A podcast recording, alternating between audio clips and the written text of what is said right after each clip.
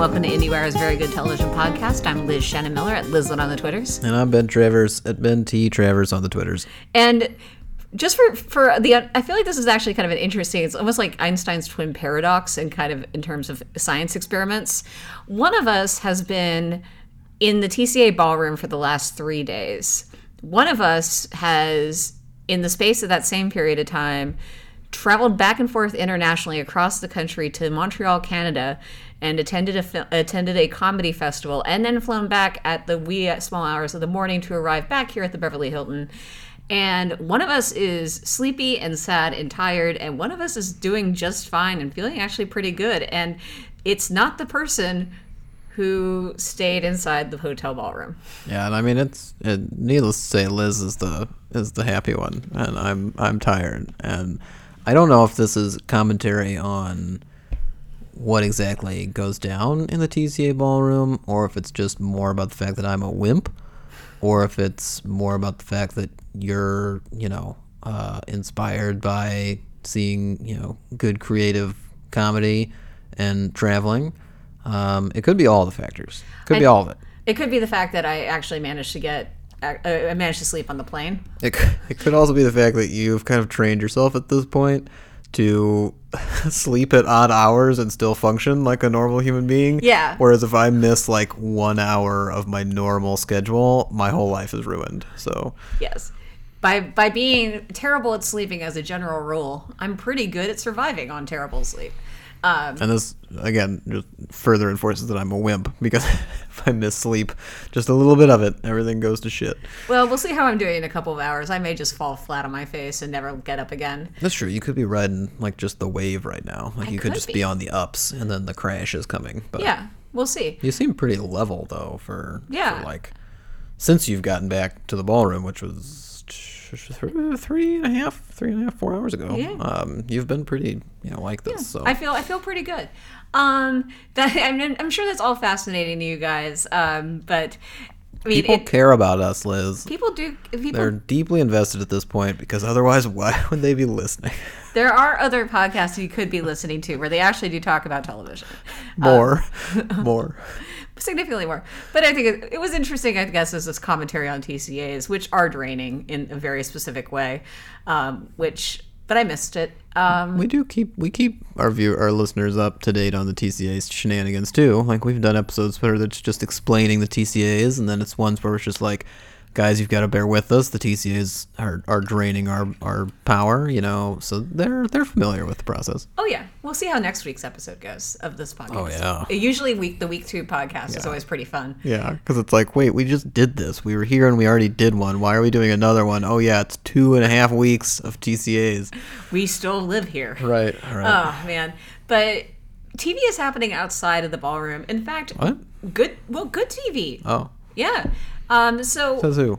This is kind of this is the, my terrible segue into talking to, to to kind of talking about the fact that we're actually kind of enjoying right now two really interesting um, murder mystery type shows uh, airing with, with prestige elements to them. Uh, why do you find that funny? Well, I mean, I just prestige elements is very vague, and I mean, the first thing that came to mind for me with The Sinner was. Uh, Tracy Letts and Carrie Coon, and then I was like, well, it's also, you know, an Emmy and Golden Globe nominated series, so maybe I should just, you know, go with the series before I think of the cast, and that struck me as funny. That would involve you putting anything before Carrie Coon, and I don't think we live in that world. No one should. No, of course. Uh, but yeah, I mean, essentially, you just finished reviewing The Sinner just uh, as as we record this. It published last Friday. Um, and we are also continuing our coverage of Sharp Objects, which has proven to be a really interesting show to follow on a week-by-week basis. It's a hit. Yeah. I mean, sometimes you're never sure with, like, sometimes, like, you, you review a show and you're like, I'm good. Like, that, you know, we, we, we talked about it. We're good. Um, but, you know, Sharp Objects is one that's continuing to evolve, and it seems like y- you humble listeners, or some of you humble listeners, some of you humble listeners, at least you humble readers, are engaging with this show. Like, this is one that people are talking about.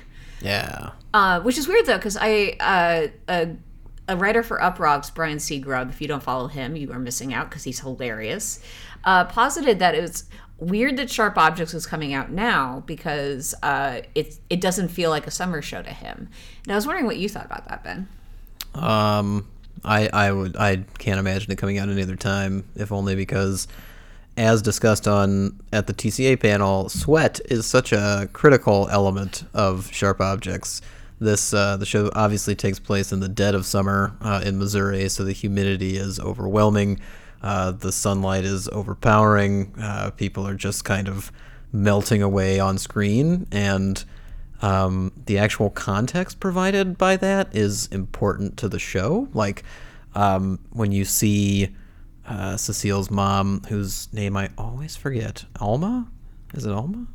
Uh, Something with an A. I think, it's I like think, a, it's a stranger oh, you're right. name. Shoot, uh, Adora. You, oh, it is Adora. You're right. Yeah. When you see Adora, uh, played by Patricia Clarkson, when you see her kind of all put together and proper and, you know, well-groomed and uh, not sweating, even though she's basically just kind of walking around town, walking around her home, doing a lot of things that everybody else is doing, and then you just see kind of the scraggle-haired mess of sweat that is Chris Messina, you're kind of like, okay, I can understand the context there. Like, he's the outsider coming in from Kansas City, adapting to this world. She's the one who owns it and operates it and is very comfortable in it.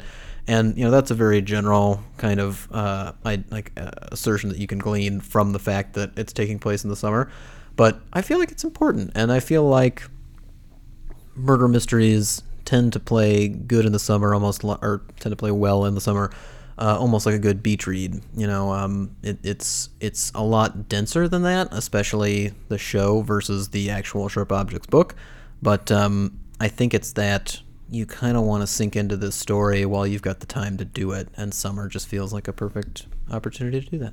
That's a good answer to the question. I mean, I, th- I believe Brian's argument for it maybe not being a summer show is simply that it has like it has enough like. Of the glitz, so you already made fun of me for saying prestige elements. Oh no, I don't mean to make fun of you. That's it, exactly what people say. Yeah, and it's it's fitting. It's just it is a vague term, so I just I was laughing more at my own. No, well, I feel like honestly, my own silliness. It's okay. You're allowed to make fun of me. Um, no, no, no. Uh, well, I feel like though my because my reaction to it is also. Um, I'm personally am a big fan of watching shows set in the opposite of whatever whatever weather I'm experiencing. Mm. Like uh, during our most re- uh, during our recent heat wave, I decided you know this is a good time to watch *Handmaid's Tale*. Just like think about sinking into those snowbanks and feeling very cool. Like I, I think I tweeted something to the effect of, "Yeah, *Handmaid's Tale*, terrible dystopia where the human soul is dying, but the weather looks nice." Yeah. um. So. I like a I like a hot so hot, a hot show in the winter and a, and a cold show in the summer, um, but I see I see the I see the, I see why you might go the go the same way too. Like apparently, if you drink hot tea in a, a hot climate, it's supposed to be it's supposed to help cool you down. Interesting. I don't know. People well, say I mean, people say all sorts of silly things. The other thing that I I tend to hear about, especially in the summer, and I think this is more like the movie thought process leaking in when Hollywood is releasing all of these kind of brain dead blockbusters for you to just have some fun and eat some popcorn and watch. It's like, well, this show's kind of dark and heavy for the summer. And I never really felt like that kind of logic applies to when you watch something. You're everyone's in their own personal space emotionally. So whether you're ready to engage with a dark show shouldn't have anything to do with whether or not it gets dark outside sooner or it's colder. So you're more ready to watch, you know, a cold blooded killer show, whatever. But also, you know, uh, things are pretty terrible right now um, in, in the world. So I think that we're just kind of even more prepared than normal over the summer months to remain engaged and infuriated. Um, and Sharp Objects definitely caters to that. You wrote a good piece um, with interviews from the cast and crew about kind of the rage that, that stems from these women and how appropriate it is for these times. And, uh, you know, again, that just makes the show uh, all the more powerful and all the more uh, well-suited for summer. That's an interesting point. I mean, I feel like there's something about a show released this summer, and technically, like, the stigma surrounding a show being released in summer, like, left over from the broadcast era where it's like, oh, that's where you dump shows. That's where like you you air your crap in the summer because no one cares. Mm-hmm. Um, I've, technically, I feel like that's kind of dissipated. But at the same time, like, you know, that being said, uh, I feel like I feel like when I remember being having this thought during like when The Sinner was airing last year, uh, U S A's The Sinner, uh, which is coming back now for a second season, as we've already mentioned, I think. Um, but when when it came out, I was like, it just seemed it seems like it was a show that was just slightly better than it needed to be. And that's part of why, like, it attracted so much attention, just because it was like, it could have just been your tra- your typical trashy, like, m- you know, murder drama, and even even with like an interesting hook to it. Uh, and instead, like, because of the acting, because of some, because of the execution, like, it seemed to hit like that just notch above where it could have just like coasted. And that's why it was so so important. But and I think that expectation was driven a bit by the fact that it came out in the summer. Yeah, well, I mean, yeah, and I, I think that that stigma still applies, if only because, you know, even even if you're not in tune with kind of the awards calendar of it all, um, you'll notice that a ton of the uh, prestige dramas and, and prestige T V comes out in, you know, April and May these days, right, because they're catering to the Emmys. And then anything that would start after that, it's like, well, why wouldn't you just go earlier to make sure you qualified for the Emmys if you were going to be better? Um, or if you were good enough to, to actually qualify. And it was something that was brought up when uh, H B O lost out on the total nominations count for the first time in seventeen years to Netflix. And people were like, well, if they just would have released Sharp Objects in time to qualify, they would have won, because they only they were only down like four or five or six or something nominations. It's not hard to imagine, like, in a category where, like, The Alienist got nominated. Yeah, Sharp Objects would have dominated. Yeah, It, it would have had uh, three, nom- it would have had... series actor, supporting actress locked up, let alone, you know, Sean Marks coming back after his Big Little Lies win for directing. You've got writing with Flint. Like, there's a ton that it would have uh, been able to nail down. So, um, so yeah, getting back to the original point, that stigma definitely still exists, even if you don't really pay attention to it.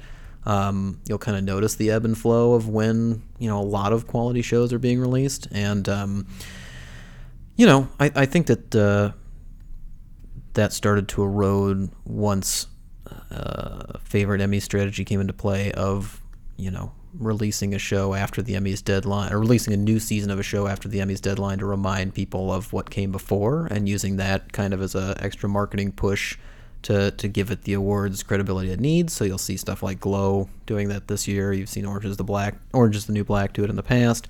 Um, ineffectively do it this year, but that's neither here nor there. Uh, But yeah, no, I mean, it's it's definitely something that exists. I think it's it exists less so in T V. Um, and with The Sinner, it was another one where, you know, the most prominent scene, the, the scene that really drove buzz and drove everybody into it was, you know, took place on a beach. That's and a good point. Uh, to kind of release that at a time when it would be dead of winter might just ring false for some people, um, even if, you know, It, it was it is a nice wish for yourself, like thinking, oh, I wish I was on a beach right now. That is actually really weird, like, because I I definitely could see myself watching and really enjoying Sharp Objects in the winter when it's cold. But yeah, it would feel weird to watch a beach scene, like the beach scene of The Sinner, during the winter. I don't know why. I don't know why my brain is... I also don't remember, but it is... It's on the East Coast, right? The Sinner set? Yeah. Season one? So yeah, like, somewhere in there. It's not trying to tell you, like, oh, we're in Hawaii, so it's just always nice, or oh, yeah, we're in Los Angeles, so you could always go to the beach, which isn't really true, but a lot of people think so. Um, so, yeah, it was it was kind of at least relying a little bit on just the casual, we're just going to have a beach day thing, uh, mm-hmm. which people have in various locations. But, uh, but no, it, it it's interesting, too, I feel like, to go along with this theme of seasons and television. um I think last year I declared something and something along the lines of Glow is the is the the T V song of the summer. Yeah, like the song of the summer for television. Like it's it's the T V show of the summer in a way, and um, that's something, you know. The song of the summer is something that's widely debated a bunch a, a bunch a, amongst everyone, but especially, you know, music people, um, about what the official one would be, and, and there's different metrics for gauging it, and there's different definitions of how you consider it, and it's the same with T V. It could be a lot of things. But, I mean, The Sinner would definitely have been a contender last year as well. Glow was oh, yeah. a big contender um, because so, people just kept talking about it. But Glow was early summer, and some, Sinner was definitely late summer. Yeah, I think Sinner was – it might have been, like, even August or September. I think it premiered in August, yeah. yeah. Um, and it kind of ran through – it was it was a short season and ran through September. Which helped it at the Globes. But, um, but yeah, and I think I think this year, you know, I'd definitely argue that, that Sharp Objects is the show of the summer. um, at least so far. Hmm. And um, can't really think of anything that would counteract that. I mean, the, the Sinner season two is definitely going to be am- among that thought, but its setting isn't really. It isn't as uh, it's colder. the, the time of the year in, in Sinner season two is colder, which again works with what the show's narrative is, is going to be. But, um, but yeah, I, I don't know. I mean, we were talking before the podcast started, just in general about these two shows and you know what connects them, and the fact that Sharp Objects, um, the people behind it, have said very definitively we're not going to make a second season. Uh, the Sinner was originally sold as a limited series, and then it was successful enough that it became, you know, uh, a, it got a second season. Right. Um, you know, the last big limited series on H B O was Big Little Lies. They, I don't rem- I tried to look it up, and I'm sure that at some point they said, this is it, you know, we're only doing the one. But they never seem to be as definitive about it as the Sharp Objects people have been so far. Right. They, and definitely during, like, as the season be- proved itself to be a hit, they were saying stuff like, it'd be nice to come back. I'd be open to seeing what she wanted to do next. Maybe we'll just do another story that she wrote or something. But um, but yeah, the the idea of limited series and having sequels and how they can be successful. And, you know, for the record, I I do really like The Sinner Season two. Um, I think it's it's a very well-told mystery. So that's good good news for everybody. But uh, you're not objecting to the fact that there's another season. No, and I don't I don't usually object to follow-ups of any kind, right. um, as long as they're motivated by the creators. Mm-hmm. So I will say, um, so back in May, uh, I talked to, I, I did that, you know, if you've been reading or if you've been reading uh, the many Sharp Objects pieces I've written since the show premiered, uh, all those came, all those articles came from interviews conducted over the course of one afternoon. Uh, thanks, thanks to H B O. Uh, but back at back then, one of the other things I asked, I've asked about was, you know, the possibility of a season two, and uh, at that time, Jean-Marc Vallée said firmly he would not do it, and in, just like he did with Big Little Lies. Well, he and he's not. Well, but the thing is, like Big Little Lies, he nearly did. Yeah. Uh, that that is something he mentioned in the interview, which is that he he if if this schedule wise it had worked out, it would he would have done it. It just they wanted to go sooner than he was ready, which was funny because he was the one for Big Little Lies who was the most adamant about we shouldn't do it. Yeah, um, but uh, hey, hey, when Reese Witherspoon gets the stra- gets the train rolling, you hop on board or you get out of the way. Well, you know, yeah, and I mean. When Meryl Streep shows up, you might just be like, oh, I kind of want to work with Meryl Streep. I guess. Like, what what has she ever done, Ben? God, she's the best. I, I didn't know you were that big a Meryl fan. Everybody's a big Meryl fan. Well, yeah, but I just didn't you know, didn't, like, like, do you put her above Tom Cruise? As an actor? Yeah. Well, yeah. Okay. Like, is but as an idol? I, well, whoa, Tom isn't my idol. He's a problematic human being. But yeah. As somebody who is a, he's a movie star, and I right. enjoy him as a movie star, right. even though I shouldn't. I don't, I don't know. I mean, Meryl's a far better. She's, she's, she's probably the best of all time. Yeah. She's sure. Meryl Streep. She's, she is Meryl Streep. That is true. That is a fact about Meryl. Um. Yes. Anyways, but oh, that was actually a joke that that Casey Bloys made, the president of programming of H B O, during the T C A panel. He said, "He's like, guys, I got a scoop for you. Meryl Streep's great."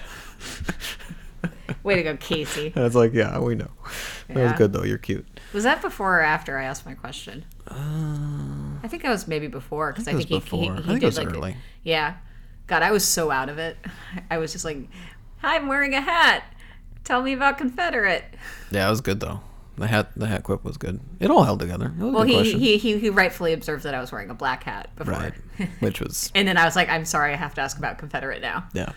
I'm going to be asking about Confederate until the end of time, by the way, because you've got a sandwich bet. I got a sandwich bet on it. But you bet that it's not happening. I bet that if it if if I know I bet I no Dana bet. me that it will never happen. Dana right. is on the side of it will never okay. happen. So if it ev- if, if if ever a version of Confederate comes to the screen, uh, editor-in-chief Dana Harris owes me a sandwich. But when when would you owe her one? If it get if they officially pull the plug. They're never going to officially pull the plug. H B O keeps things in development for eons. I'm probably never getting a sandwich. Hmm. All right. Interesting bit. Yeah. I think I have the terms right here. I, no, it sounds it sounds right. Yeah. Uh, point is, I but th- expect this to be my thing for the next uh, consecutive ten consecutive T C A tours is me asking about the Confederate. God. Because I, I need to know about the sandwich, Ben. Casey's just going to tell all the mic people to avoid you. Well, he didn't tell them to avoid you. You know that lady in the hat? Don't give her a mic. Anyways, we got distracted. Point is, uh, I did ask uh, everyone everyone involved with the cast about a season two of Sharp Objects. And at the time, they gave very politically, like, yeah, maybe, who knows. Like, we, I could, I, I think uh, Marty Noxon said something to the effect of, I wouldn't kick H B O out of bed. H B O out of bed for eating crackers, which I appreciated because that was something my grandmother also used to say. It's a good thing. Um, yes. Uh, grandmother said it regarding uh, the star of The Mentalist, which I will never forget. To the end Simon of my days. Baker? Yes. My grandmother thought Simon Baker was a cutie, and mm-hmm. he she would not kick him out of bed for eating crackers. That's good. I'm getting... Maybe I am a little more jet-lagged than I thought. I don't know. We go off on tangents a lot. We do.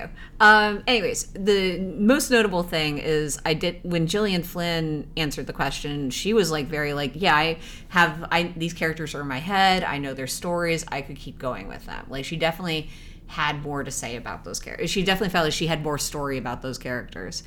And that could be, you know, it, that doesn't mean that's ever going to happen. It, it, it sounds like it will not ever happen. It sounds like they've kind of drawn their line in the sand on this issue. Um, but yeah. I mean, I think the thing is, like, at this point, never say never ever.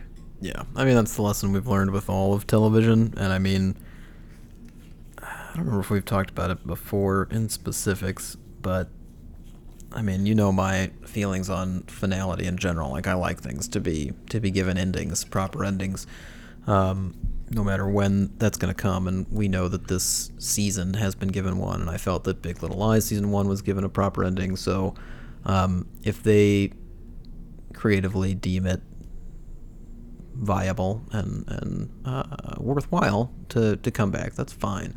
But for now, when they actually just kind of put the nail in the coffin with those questions while this season's happening, I guess I don't really hold it against them if they went back in like a couple of years, you know, like yeah. if they would, if they just like, you know what, we've been away for a while, thought about it, got some good ideas, we're gonna go after it. It's it's our job to to try to figure out what's coming next, because that's usually what you guys want to know, especially in T V. People want to know how much more of something they're going to be able to watch.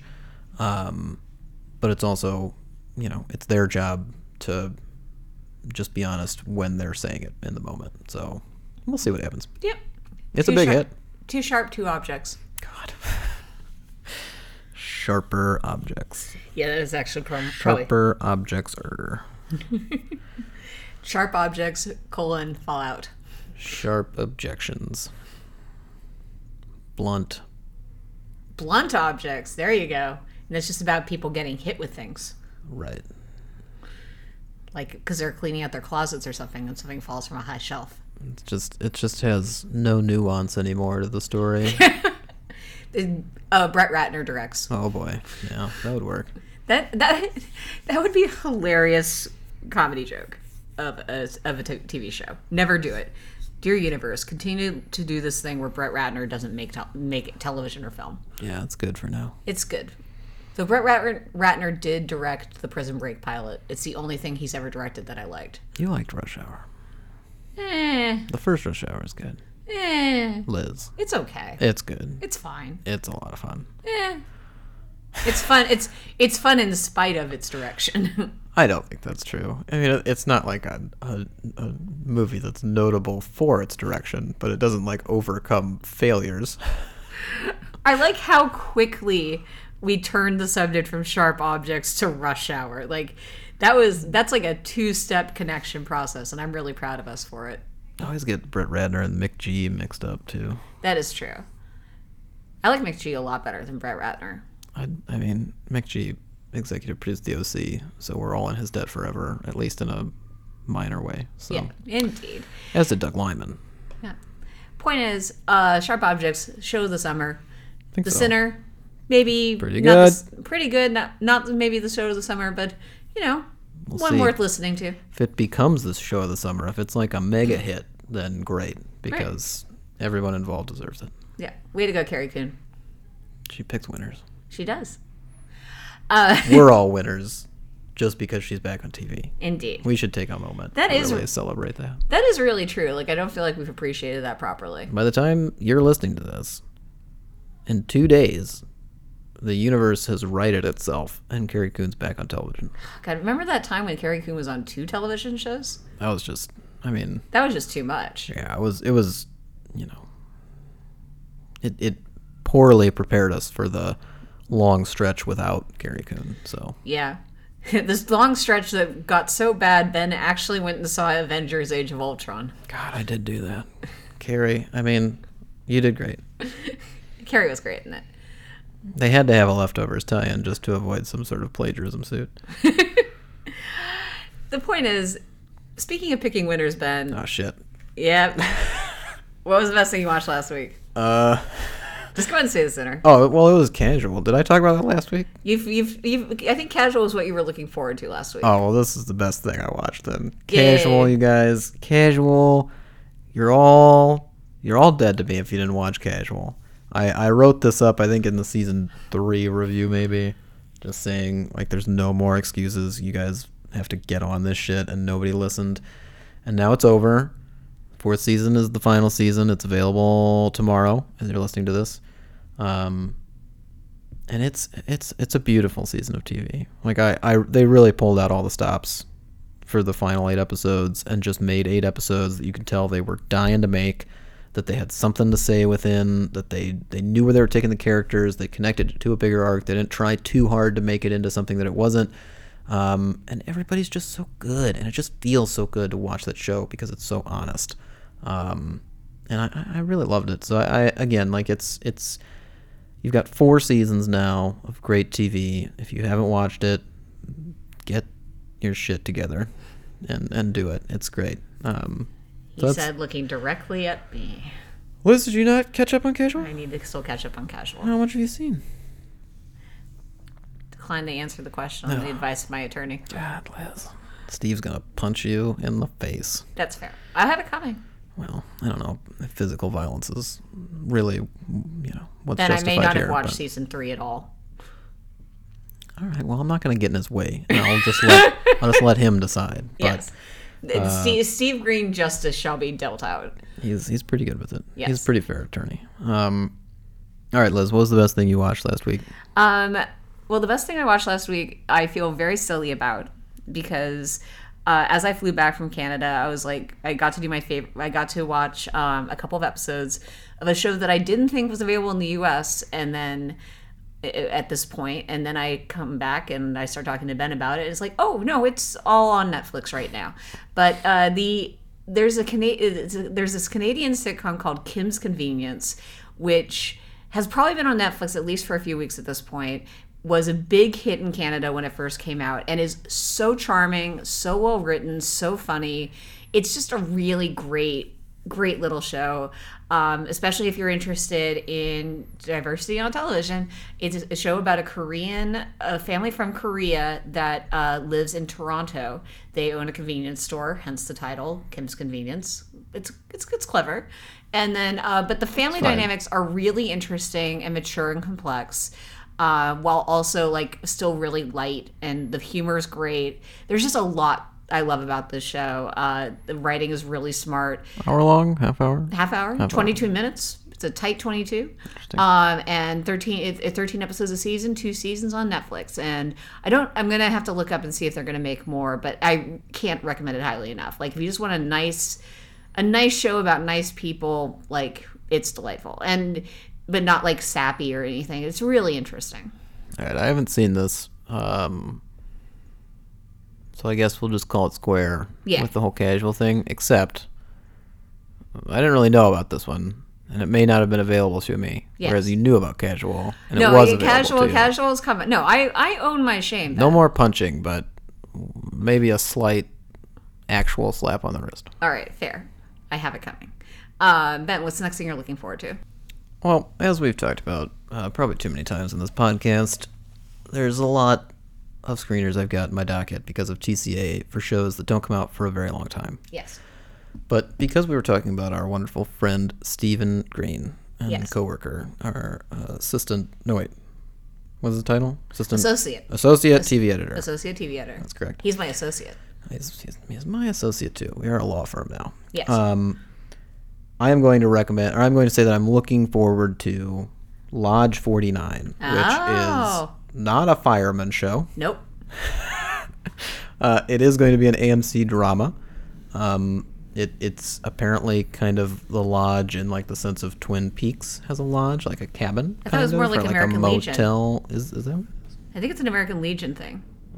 Or like an Light, Elks Club. Light-hearted modern fable follows a washed-up but optimistic former surfer.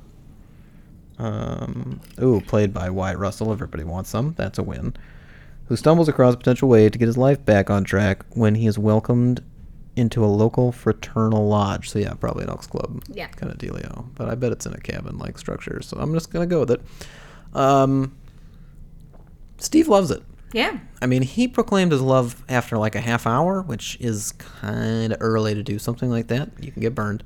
I um, did that recently. I recently was like tw- ten minutes into a show, and I was like, oh, man, I this maybe I like this show. And then twenty minutes later, I was like, no, I do not. Yeah, you reversed it pretty quick. But Steve stuck by it. I think he's in th- like through maybe three, and he seems still pretty high on it.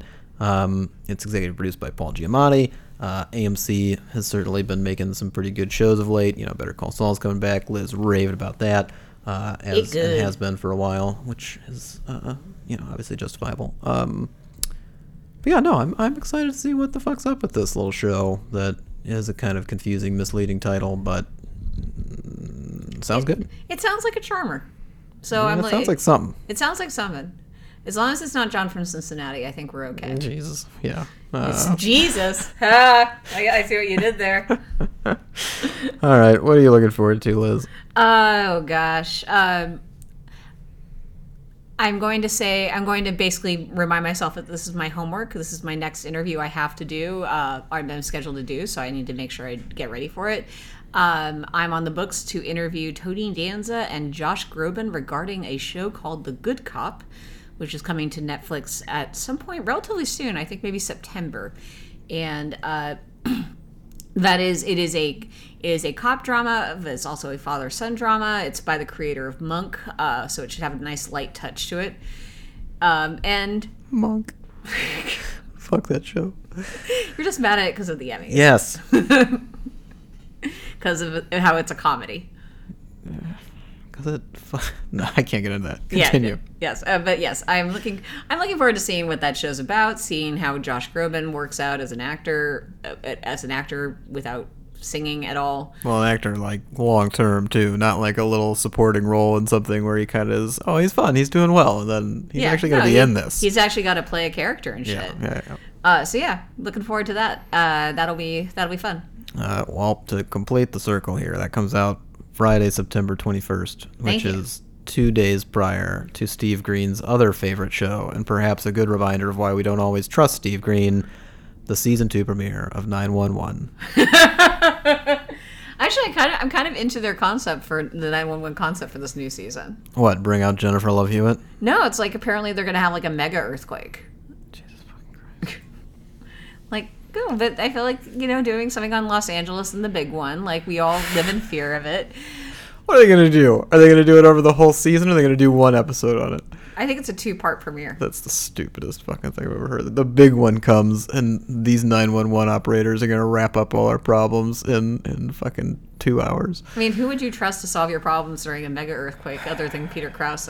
I mean, I'd trust Connie Britton, I guess, but I that, that was a mistake for the first season of nine one one, so... Uh, you'll be able to read all about that and more on IndieWire dot com, where you'll also find news, reviews, interviews, features, all the stuff you like. You'll be able to listen to more wonderful IndieWire podcasts, including the Turn It On podcast with Michael Schneider, uh, Screen Talk with Eric Cohn and Ann Thompson, as well as, uh, I mean, the opposite of nine one one, the T V show, which is honestly probably the highest compliment I can give anyone. Um, the great Chris O'Fault hosts the Filmmaker Toolkit podcast. So instead of listening and watching the garbage fire that is Fox's number one drama or new drama, uh, listen to the, the wonderful wavelength of Chris O'Fault's voice as he imparts wisdom that can be obtained nowhere else. You can find Ben on Twitter at Ben T Travers. You can find Liz on Twitter at Lizlet. That's with an I and then an E. Correct. We will be back next week. Thank you guys so much for listening. And as always, keep watching television.